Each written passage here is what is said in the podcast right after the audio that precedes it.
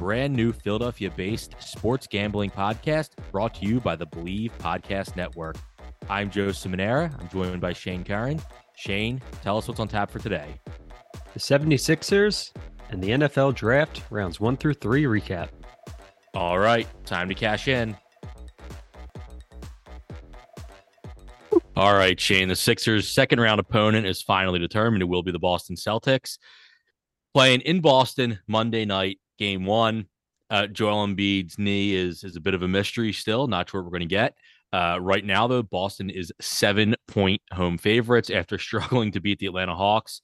Uh, so my first question is: if if Embiid was 100 percent healthy, what does his line look like? Do you, do you so, think the Celtics are that much? I mean, Embiid's got to play. I, I, I, everything I'm hearing points to that direction. It's just a pain management thing. Yeah, I think it's really just a matchup, right? I think that Celtics of all the teams that were in the in the East, the Celtics are the one team that the Sixers don't match up that well against, just because they have the long wings, right? So they have the guard play that can uh, you know, compete with our guards, but really it's just the the wings that we don't have. Tobias Harris is acting as our best defender um, on the perimeter, and that's just not what he excels at, right? He's a, a, very good mid range jump shooter. He's never been an excellent defender. Um, you know, he I give him credit for continuing to adapt throughout his career with the 76ers. He's had to fill so many different roles with all the turnover of these teams. Like even moving from a like a small four to a three during the Horford years with Simmons and Embiid on the court. He's adapted so many times and he doesn't ever seem to complain. So he is, I mean, he's grown on me over the years. However, putting him against a guy like Tatum, I mean, we need Embiid in there to to, to block the rim and just try and uh, force the Celtics to take outside shots. Um, unfortunately, there's going to be some days that they get healthy. I think you remember last year when or when they get uh, hot, like Grant Williams hit what five or six uh, three pointers in a game to yep. to be so. I think that's going to happen, but uh, I, would much rather live by Marcus Smart and and Grant Williams and some of those other guys like getting hot for a night and losing the game than just having Tatum and Brown each go off for 30 within the same game. Yeah, I think I think the the key to the series is really going to be you can't you know you can't have Tatum have 50 and Brown have 40 in the same game. Yep. Um, and you also you know you, you really say you really I mean you're not going to stop both of those guys every single night you might be able to contain one of them. But if you have, you know, if you contain Brown and you have Tatum do, you know, say Tatum goes for 35, and then you're you really have to make sure that Al Horford doesn't have five threes from the corner yeah. like he did, you know, when they played in Philly in the regular season last game. Um, you have to make sure Marcus Smart doesn't really do much scoring on the offensive end. He's their assist leader, um, you know, so he's not not the worst offense player in the world, but you know, you want to make sure that his his impact on the game is limited defense. Um, and then yeah, the guys like Grant Williams, you don't you don't need Grant Williams going off on you um, if you're going to have that happen. So they have a lot of depth. They have a lot of good players. Um, but the Sixers really just have to eh, kind of develop a game plan and just just stick to it. You see a lot of teams, you know, Brooklyn didn't didn't pay off in the end really, but they contained Embiid just about every game in that series by you know just throwing two guys at him every single time he touched the ball. Um, sometimes three course, guys, yeah, yeah, sometimes three. But then of course you had you know I, I, mean I think you mentioned Tobias Harris. I think he was the best player in two of those four games. All offensively, he played played extremely well, and then Maxey just went off in in most of those games. So um, you know I think that the Celtics under Brad Stevens were really the first team that I, I can remember who just said every time the guy touches the ball, we're setting two bodies on him, no matter what. Um, and Embiid certainly doesn't, you know, doesn't like that. But um, I'm curious if that's what what Boston's going to do. You know, knowing that he has, you know, this this either tear or strain, or we're not really sure what's going on in his knee, but he's got something going on there. So, um, yeah, so we'll we'll see. I, I mean, I've gone back and forth on this series so many times. I it, it told you when we looked at the playoffs, all right, the Sixers are going to play the Celtics in the second round. You know, don't have to be a great prognosticator to, to know that. Um, and I just said the Sixers give me absolutely no reason to believe that they can beat Boston. They just, I, I have no reason to believe they can. Then I watched Boston play against the Hawks, and I think Joe Mazzulla got in his own way. And, and I was talking to somebody last night, actually, and they said, uh, no, I think Doc Rivers might get outcoached. And I said, he's not getting outcoached by this kid. There's no way. I mean, he did some some harebrained things in that in that Hawk series. It, one that basically cost Celtics a game when when um, you know, Trae Young ultimately made a shot at the buzzer, but he scored like 13 That was such a great shot. That was such a great It was an incredible, incredible shot. And they just did nothing to adapt to Trae Young. So I don't know that this guy's going to outcoach Doc Rivers. I don't think that's going to happen. Um, but I, I, just have you know, just just this feeling of of I don't know, Boston's just better than us. I just know that deep down they're better than us. They struggle with the Hawks. You know, the Hawks had a lot going for them with you know kind of a new coach who, who had a couple weeks under his belt with them by that point, or a couple months, even in Quin Snyder, who's a really good coach. Trae Young, you know, obviously played well in the playoffs. Um, but but then on the flip side, I'm just like the Hawks aren't good.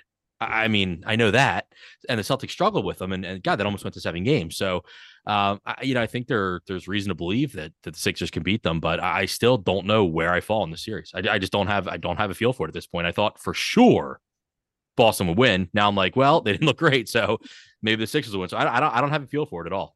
So Game Five against the Hawks, when the Celtics played the Hawks, so that was when Trae Young hit that buzzer beer to to send it to to Game Six back home. Mm-hmm. The that wasn't just Mazzulla's fault, right? That was a combination of uh, the Celtics players themselves like melting well, down at the end.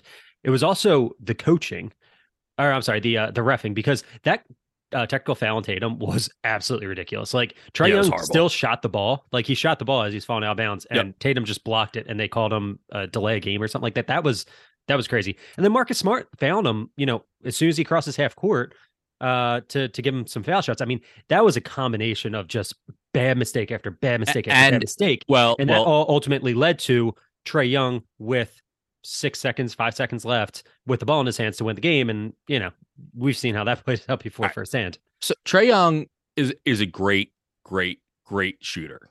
So when you're a great shooter in the NBA, you're one of the you're you're one of the best people to ever shoot a basketball in the history of time we should know how to defend these guys at this point. I understand that Steph Curry can, you know, make a shot with with the guy draped over him. That that's one thing. Jaylen Brown started backpedaling like immediately, and then Trae Young just said, "Well, I mean, I I mean, Trae Young would make you know seven of ten from half court. Mm-hmm. So what's two steps back? I don't know why Jaylen Brown just wasn't draped on him. Well, and it was it was a weird. Second, was just a, the second that doubled because they were sending the double team. That second Marcus Smart start to run up is when Trae Young just did a step back step and hit back it. And that's why there was two seconds left on the clock or one, whatever it was. Right, right, right. So th- yeah, yeah. I think that was a part of the confusion too, where where they were like, do we double him right away? Do we double him after we know he's going to shoot the ball as the clock's running down, which which they wanted to do, but he got the shot off before they, they sent the double team over. So, um, yeah, it's, it was just kind of an odd sequence. It's funny because I think back to that. So Dame Lillard has a shot like this probably three, four years ago. I think they were playing OKC, and Paul George was defending mm-hmm. him, who's one of the best defenders in the yeah. league, and especially at that time. And Dame shot the ball from was, was 35 feet, yeah, whatever. It was, it was almost half court. Two steps in from half court. and in the post game interview, I remember uh I remember Paul George saying, Well, that's a bad shot. And I think we mm. need to start to rethink that type of philosophy because do, yeah. there are some guys in the league that if that's a 40% shot, that's not a bad shot anymore, right? That's actually yep. a good shot. And I, I, heard Steve Kerr talk, talk about this before because he was talking about a play where Steph Curry had like dribbled in the lane like four times and then he stepped back like a little bit and, and shot a fadeaway three. And Steve Kerr said, I had to challenge myself because in everything that I knew through basketball growing up, that's a bad shot. Mm-hmm. But Steph Curry makes that 40%. So that's not a bad shot. He's like, that was on me to let Steph shoot whenever he wants because it's not a bad shot just because that's the way it's always been. Yeah, I, I think the old school like thinking of basketball is a bad shot would be a shot that the defense will give you anytime, like a shot you don't have to work for at all. Yeah, but there we're at a point now, and, and I, I think like I'm not I'm not joking. I, I probably think that if you gave Steph Curry ten shots from just half court, he would make nine of them, like consistently. Like I'm not I'm not kidding. Like I think that without a defender. Eh, yeah, oh, yeah, oh yeah, yeah, yeah, yeah. Without a defender. Yeah. But I mean, I think it's that easy for some of these guys, like you said. And so Damian Lillard shooting from, you know, 10 feet behind the three point line, it's probably not the worst, the worst thing in the world. I mean, you know, me shooting from the elbow would be a lot, lot lower percentage than Damian Lillard shooting from, you know, 10 feet behind three point yeah. line. So, um, yeah, I do think that there, there has to be some kind of thought on how we guard this. And I mean, you saw, you just, I don't know. You just saw Jaylen Brown backpedaling and knew he was going to shoot it. so, so getting back to the the how Jaylen Brown's going to factor into this series, I think you know the the Celtics versus Sixers. The main difference between you know last year, uh, even this you know mainly last year is PJ Tucker, right? Like hmm. he's the guy that we brought in for these type of situations to go up and try and limit because you can't shut down these guys. But if you can limit Jayson Tatum, if you can limit Jaylen Brown and take one of those guys out where they're only scoring 18 to 20 points, I'd say that's a win, right? If you can get them like around that range, like the low 20s, and say one of the other guys goes off for 40 like you're just trying to trying to do that enough times that you can not steal games because the Sixers are competitive enough to win it but to to just be in every game right? If you're in every game you have a chance to win. I mean that's what they're going for.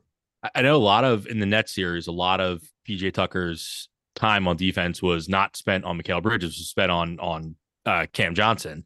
And because I, I think the thinking is you know let's make sure Cam I, I think Cam Johnson had one he, he either had one really good game or one really good stretch where he had like 14 and, and a quarter or something. But um, I mean, ultimately, when when Tucker was on him, he he struggled, which which is you know what you would expect. And you know, you know, you're right. I think that you hope that Tucker just, just can get on Jaylen Brown and maybe maybe slow him down, and you do whatever you need to do for for Tatum. Um, you know, I, I think that I think the Sixers do have the the advantage when they put in that super athletic lineup with with uh, Jalen McDaniels and B-ball Paul. Um, uh, you know, against the Celtics, who, who are going to be counting with you know a guy like like Robert Williams, who who I like and I think is a is a good player, but um, you know, I think that, that that's an advantage the Sixers have uh, when they can bring those guys off the bench. And then if you have the Anthony Melton come out and make shots, that's going to be a huge part of the huge, huge, huge part of the series as well. Um, but but again, you know, it just seems like every move the Sixers can make uh, the, the Celtics can, can counter with something. And it doesn't feel that way on, on the other end. So, um, you know, I think you need Maxey to be a bona fide superstar by the end of the series. Uh, you're going to need Harden to score, and you have to hope that Embiid can manage that pain and and, and play every game and, and be somewhat productive. Um, you know, in the series to, to, to, win it. So a lot of things have to go right, but I, I think it's possible. And before we talk, let's dive a little bit more into Embiid. But before we get there, the thing that really jumped out to me from the first series, and this goes back to our guard play, is you know the first two games Harden didn't have a foul shot, and I think we saw this last year in uh in a few of the games, especially when they played Brooklyn like throughout the year, where those guys knew what he was trying to do and he's trying to draw contact and they just like go away. So he's sort of flailing and throwing the ball up rather than like taking what they're giving him, which is the easy layup. Yep. So he he ended up not having a foul shot at all. And the thing that really jumped out to me was how how much he deferred in the fourth quarter. And we've seen this with him in the past.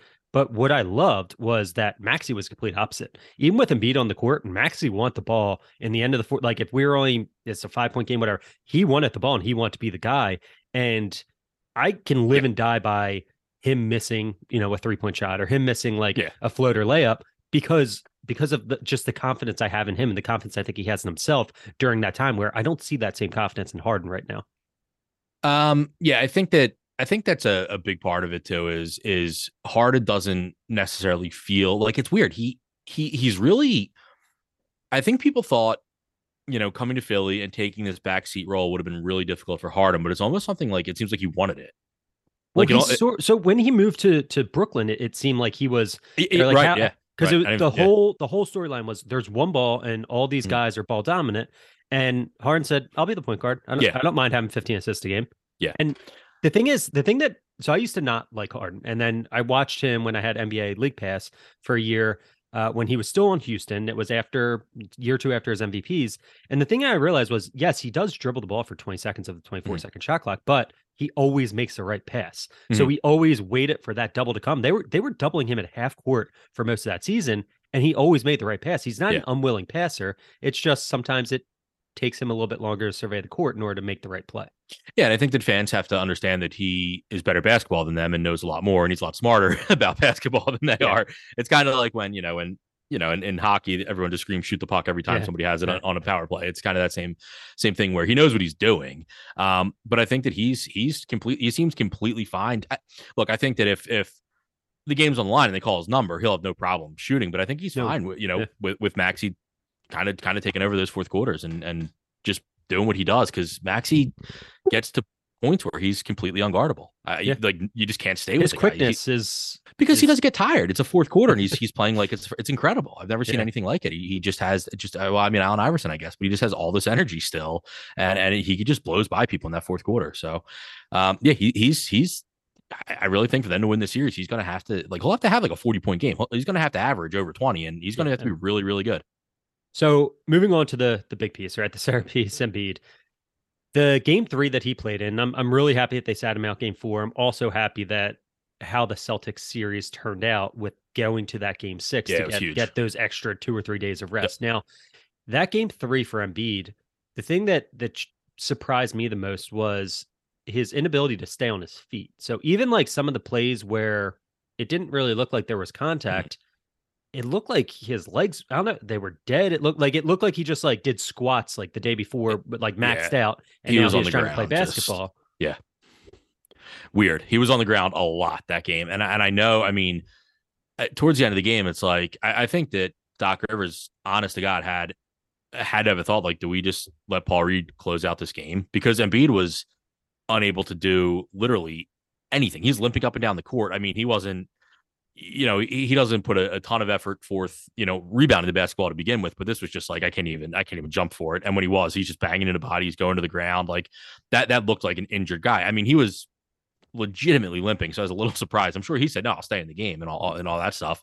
Um, but yeah, I, I mean, you're right though. He was he was on the ground like every other possession he was going down. So um and, and it's always when he falls, it's always it's always scary because it's you know a seven foot two massive human going down to the ground and it always looks really uncoordinated and really, really ugly. So um yeah, I mean but you're right though. The, the extra two days they got for this going to a game, but the Celtics series going to game six is huge. I mean, they would have been playing tonight. Now they get to play or work recording this Saturday morning.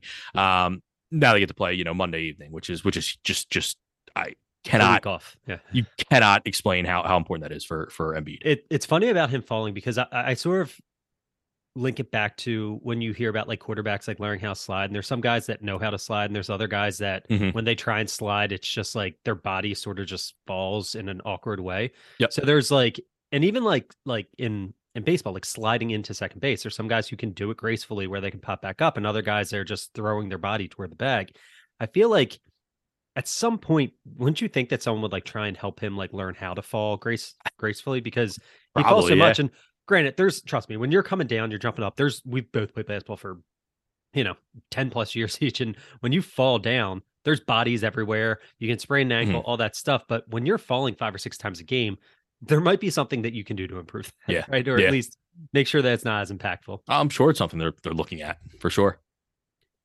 All right. So this series, let's move into the numbers.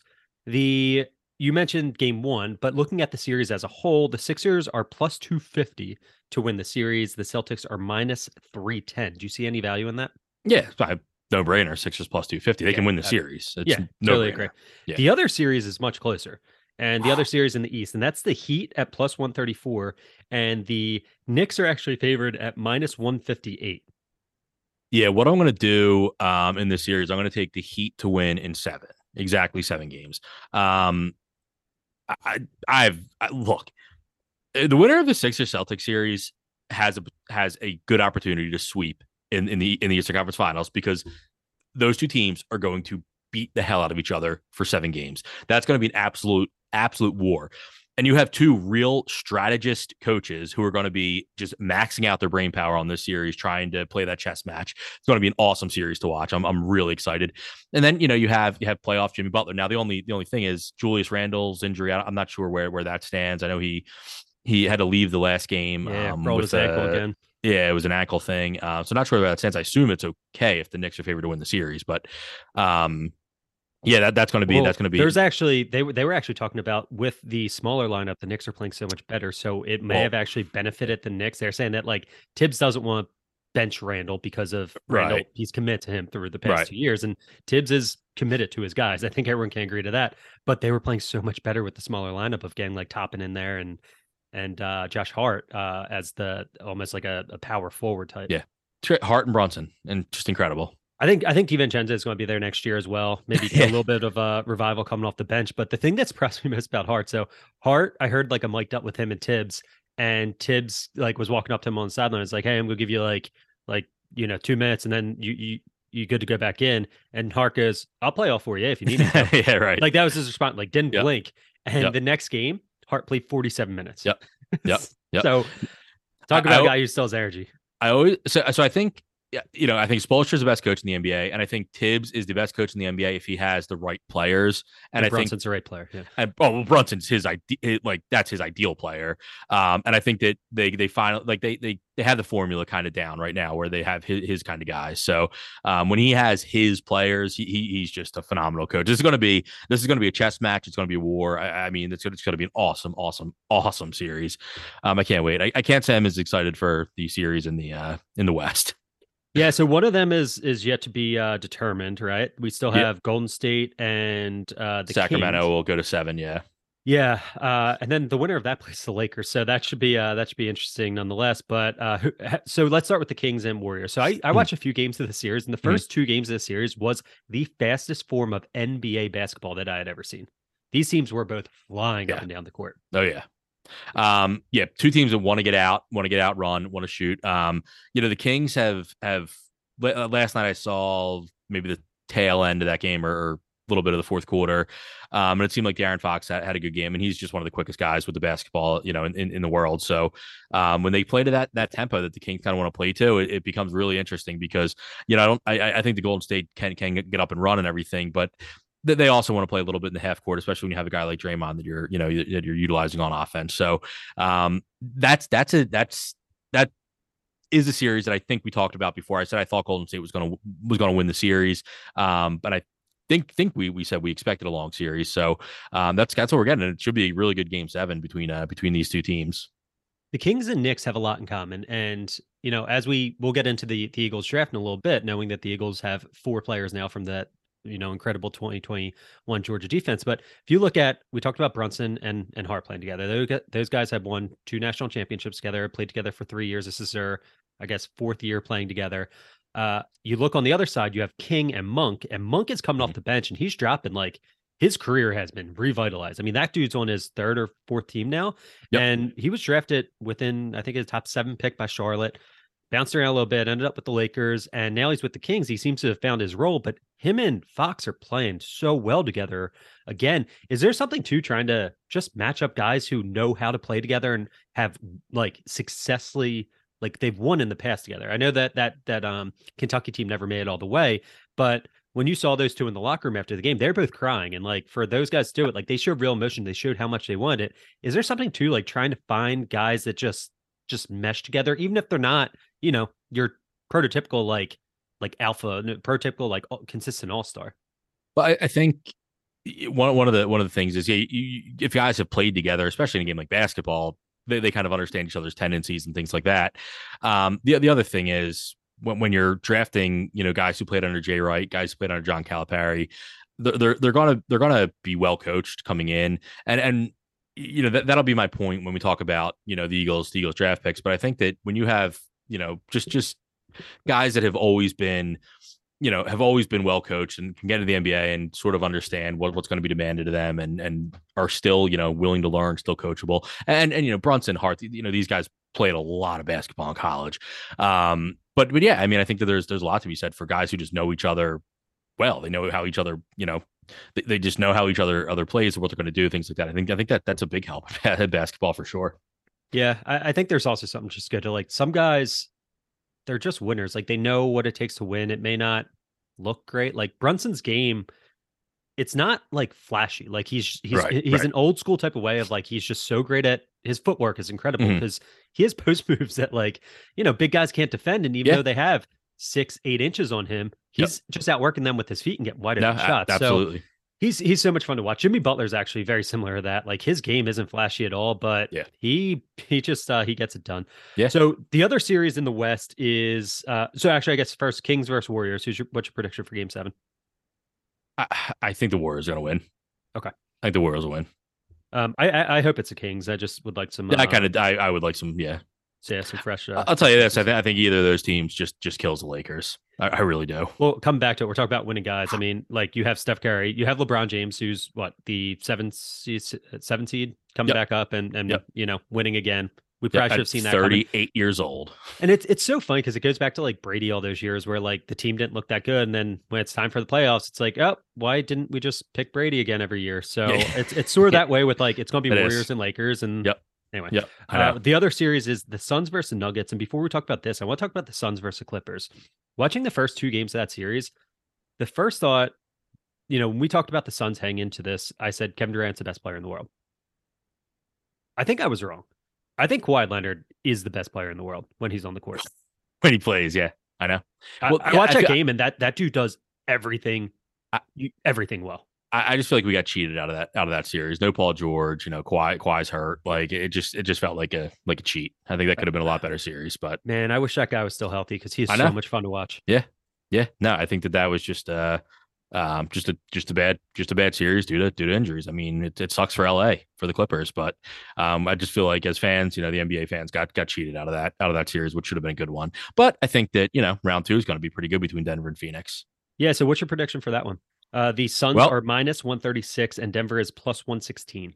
Yeah, I, I mean, I have Phoenix going to the final, so I'm. I think Phoenix wins the series. Um, not, you know, those aren't insane. You're not, you're not laying a ton minus one thirty six. So, um, yeah, my bet would be would be Phoenix to win the series. I don't know how many games it's going to go, but but I like Phoenix to win it.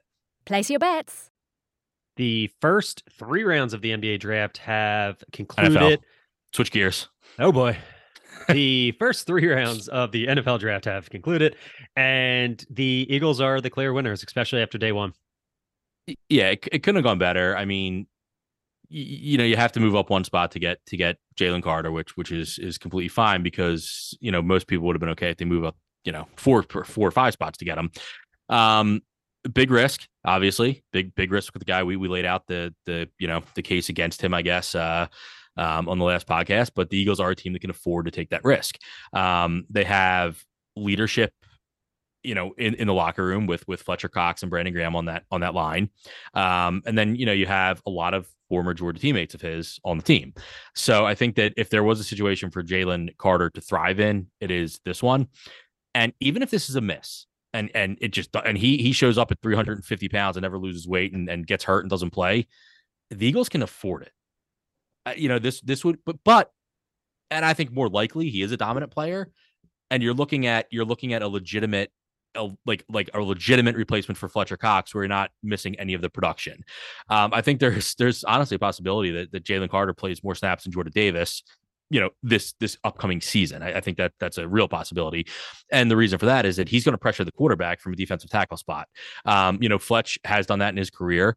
Uh, you know, Milton Williams, I think, had two or three sacks last year. Uh, Jordan Davis is, is more just creating havoc and and stopping the run. I think that Jalen Carter is a guy who, you know, you're saying we have Josh Sweat, Brandon Graham, or Josh Sweat, Haason Haason Reddick, and Jalen Carter. You have you're going to get a lot. You're going to get after a lot of quarterbacks with, with that if this guy uh, meets his potential. So I think you got the most talented player um, in the draft at nine. So you, you can't argue there. And then at thirty, So, well, before we jump to that, yeah. so the the I think we're everyone was excited when Jalen Carr fell. I think it was great to actually move up to that number nine spot. Like being's what they had to give up, and it just shows their commitment. Oh, yeah. You know, as a fourth round pick, like Mhm. absolutely do that all day. Mhm. And you nailed it with with that defensive line.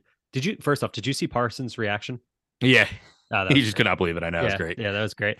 Um, it does seem like it, like through his comments over the years that like he wants to be in Philadelphia. I know it. It, it really does feel I- that it's, way. it's so bizarre. It's so he bizarre. sick to his stomach. Yeah, Uh, so yeah, Jalen Carr, especially with Jordan Davis, he like Jordan Davis requires two bodies to block him just Yes, because of his sheer his size. size, yeah.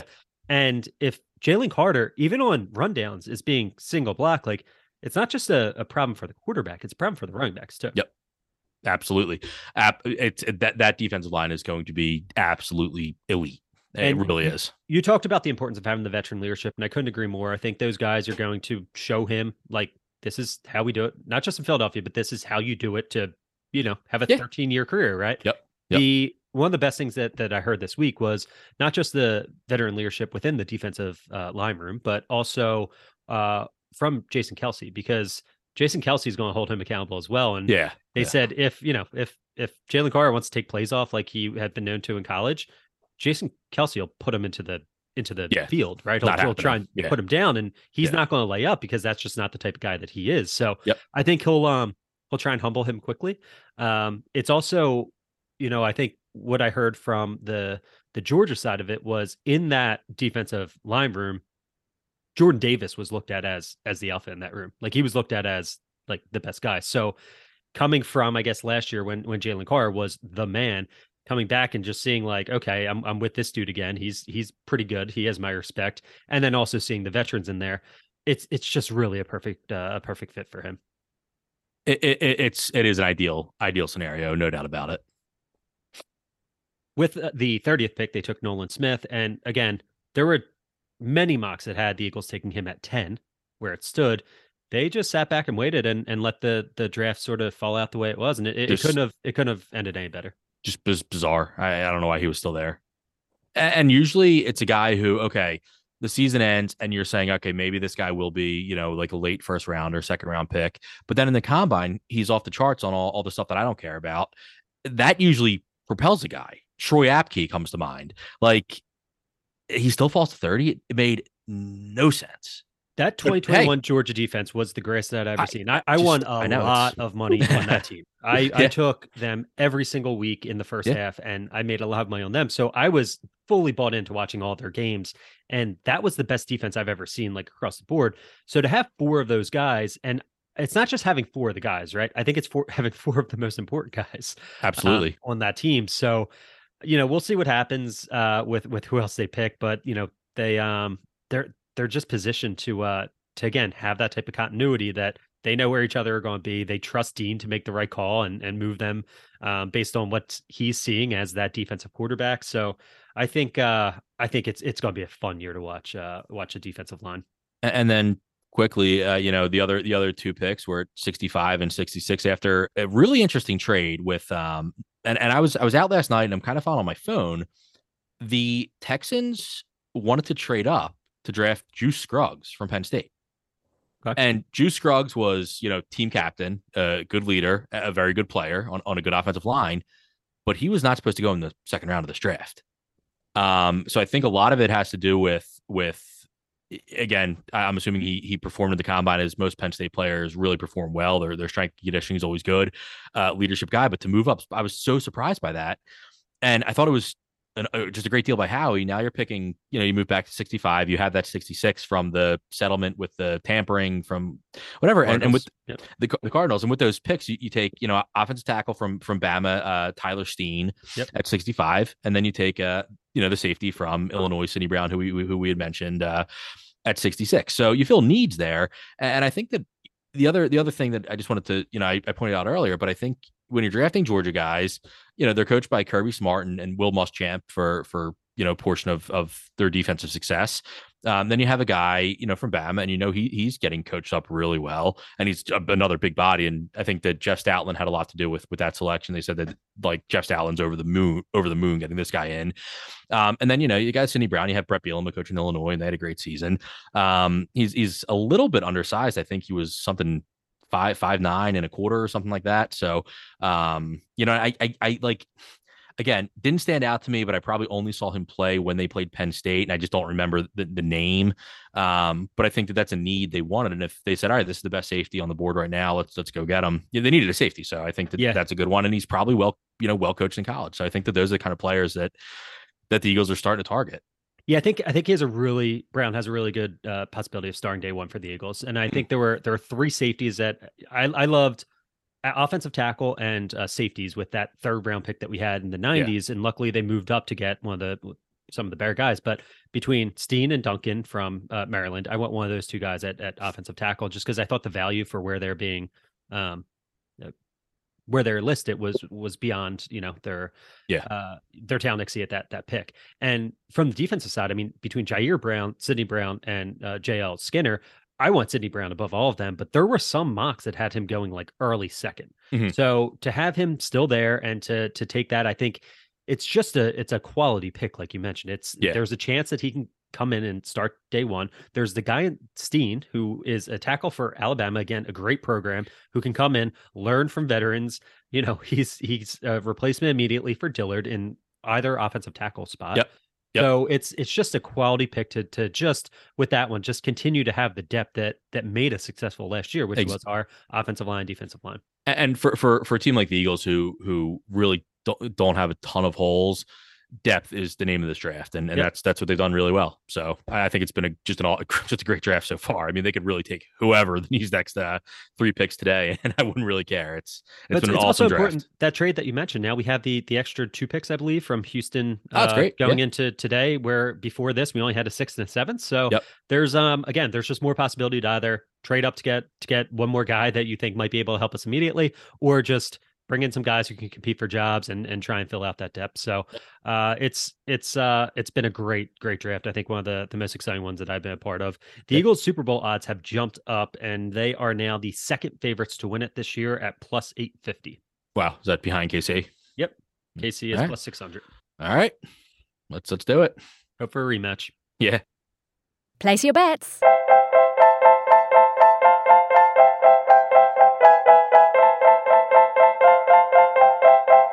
For Joe Simonera, I'm Shane Curran. That's all for today's show.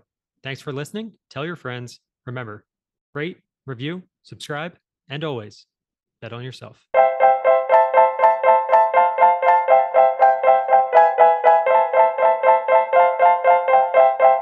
Philly and the Over is brought to you by the Believe Podcast Network. Do you believe?